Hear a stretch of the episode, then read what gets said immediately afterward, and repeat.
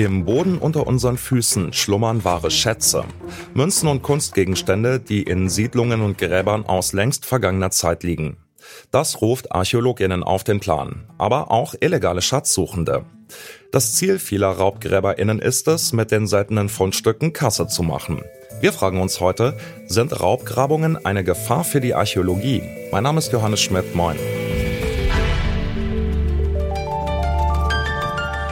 Zurück zum Thema.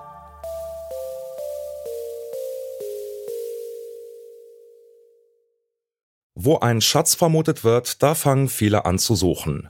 Im ersten Moment denkt man dabei wahrscheinlich an die Pyramiden, aber wohl sicher nicht an Manching in Bayern. Dort haben RaubgräberInnen eine archäologische Ausgrabungsstätte umgegraben und ausgeplündert. Illegalerweise, denn sie hatten weder eine Genehmigung noch haben sie ihren Fund gemeldet. Dabei hätten sie in Bayern sogar von der hadrianischen Teilung profitiert. Dabei handelt es sich um eine Regelung, die besagt, dass der Erlös eines Fundes zwischen Finder und Grundstückseigentümerin 50-50 aufgeteilt wird. Sogar wenn unerlaubt gebuddelt wurde. Trotzdem, ein Bußgeld hätten auch die RaubgräberInnen von Manching zahlen müssen, so wie in allen anderen Bundesländern. Ganz gleich wo. Raubgrabungen sind ArchäologInnen ein Dorn im Auge. Aber fangen wir vorne an. Ich habe Detlef Janssen vom Landesamt für Kultur und Denkmalpflege in Mecklenburg-Vorpommern gefragt, wie ich mir so eine Schatzsuche wie in Manching vorstellen kann. Die klassische Ausrüstung ist natürlich der Metalldetektor. Also da hat sich ja in den letzten Jahren auch technisch unheimlich viel getan. Äh, die Geräte sind erschwinglich geworden, sie sind sehr leistungsfähig. Und die Raubgräber und äh, Raubgräberinnen haben es ja meistens auf Metallgegenstände abgesehen, weil die äh, einfach auch kommerziell am interessantesten sind.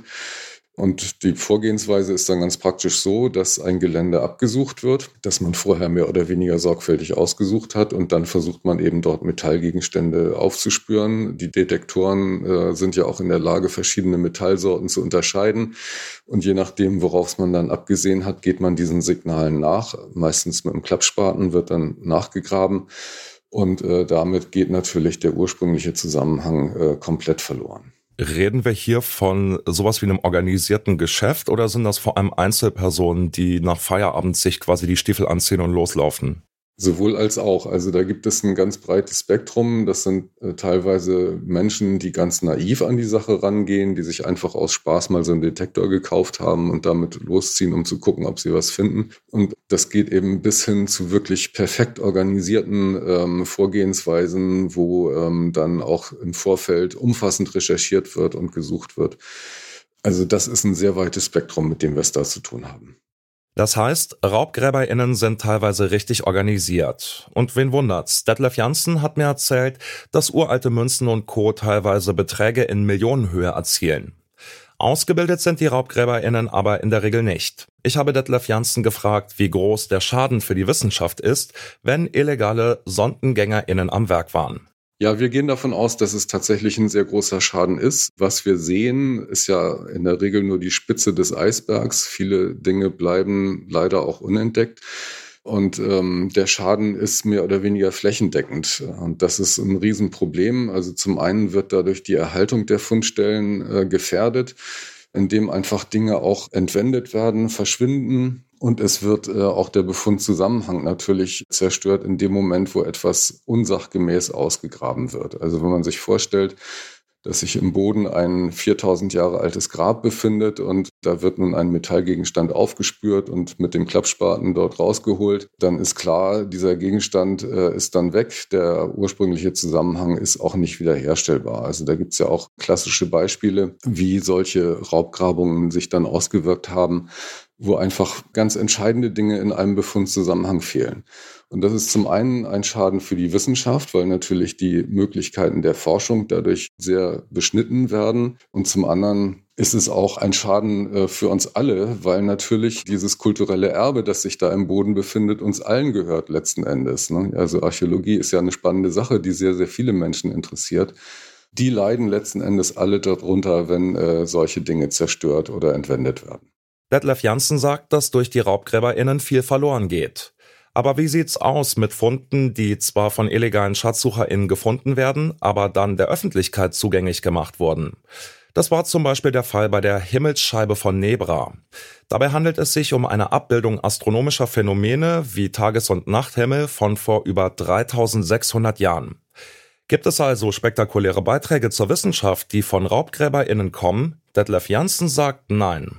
Da kann man nicht von spektakulären Beiträgen für die Wissenschaft äh, reden, weil ja gerade Nebra auch ein Beispiel dafür ist, äh, wie dieser Zusammenhang zerstört wurde und wie man nachher mühsam äh, versuchen musste, das wieder zu rekonstruieren.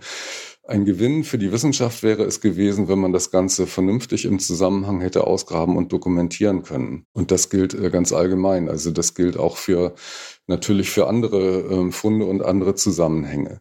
Und äh, es gibt ja die Möglichkeit, ganz äh, legal und auch zum Nutzen der Allgemeinheit äh, sich zu betätigen auf diesem Gebiet. Sehr viele Landesämter und auch Kommunalarchäologien bieten ja die Möglichkeit der ehrenamtlichen Mitarbeit an. Das heißt, man kann dort also eine Ausbildung machen, man kann Sachkunde erwerben und kann dann daran mitarbeiten, das archäologische Erbe zu erfassen es zu erhalten und zu schützen. Und das ist eine sehr, sehr nützliche Sache. Und da gibt es ja auch eine lange Tradition in verschiedenen Bundesländern, dass man eben mit solchen qualifizierten Ehrenamtlichen in der Bodendenkmalpflege arbeitet.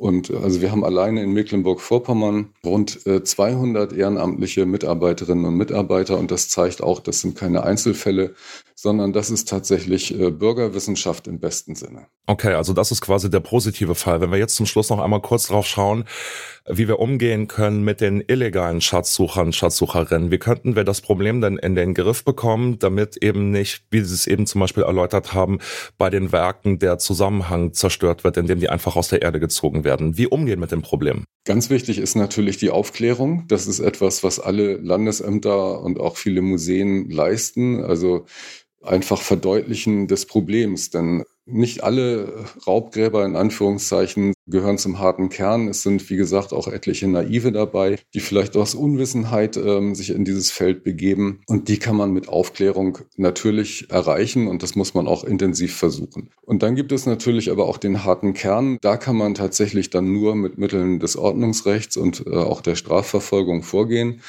Das wird ja auch immer wieder gemacht. Ähm, Himmelsscheibe von Nebra ist auch dafür ein gutes Beispiel, aber auch in vielen anderen Bundesländern gibt es ja regelmäßig solche Fälle, wo dann äh, Raubgräber erwischt und auch verurteilt werden, weil, wie gesagt, der Schaden, den sie anrichten, so erheblich ist. Äh, das sind im Wesentlichen die Mittel, die wir haben. Ähm, und das funktioniert, glaube ich, auch recht gut. Und natürlich spielen auch auf diesem Gebiet die Ehrenamtlichen eine wichtige Rolle, weil sie einfach in der Landschaft präsent sind. Also man muss als Raubgräber auch damit rechnen, einfach erwischt zu werden. Ne? Und dieses Risiko des Erwischtwerdens hochzuhalten, das ist auch ein Interesse, an dem die Denkmalbehörden der Länder intensiv arbeiten. Auch wenn Schatzsuche erstmal romantisch klingt und an Abenteuerfilme wie Indiana Jones erinnert, illegale Schatzsuchen sind für die Archäologie ein großes Problem. Detlef Janssen findet sogar, das Problem betrifft uns alle. Denn das illegale Graben reißt die Kulturgüter aus ihrem historischen Kontext. Archäologen wie Janssen können dann nicht mehr rekonstruieren, was ihre Bedeutung war. Somit verlieren wir alle die Möglichkeit, mehr über unsere Vorfahren und ihre Geschichte zu erfahren. Und damit sind wir raus für heute. Mit auf Schatzsuche waren Lucia Juncker, Mira Emmerling und Lars Fein. Produziert hat die Folge Benjamin Zerdani, Chefin vom Dienst war Hanna Kröger und mein Name ist Johannes Schmidt. Eindrücke zu dieser Folge könnt ihr uns übrigens schicken unter kontakt.detektor.fm. Macht's gut und bis bald. Zurück zum Thema vom Podcast Radio Detektor FM.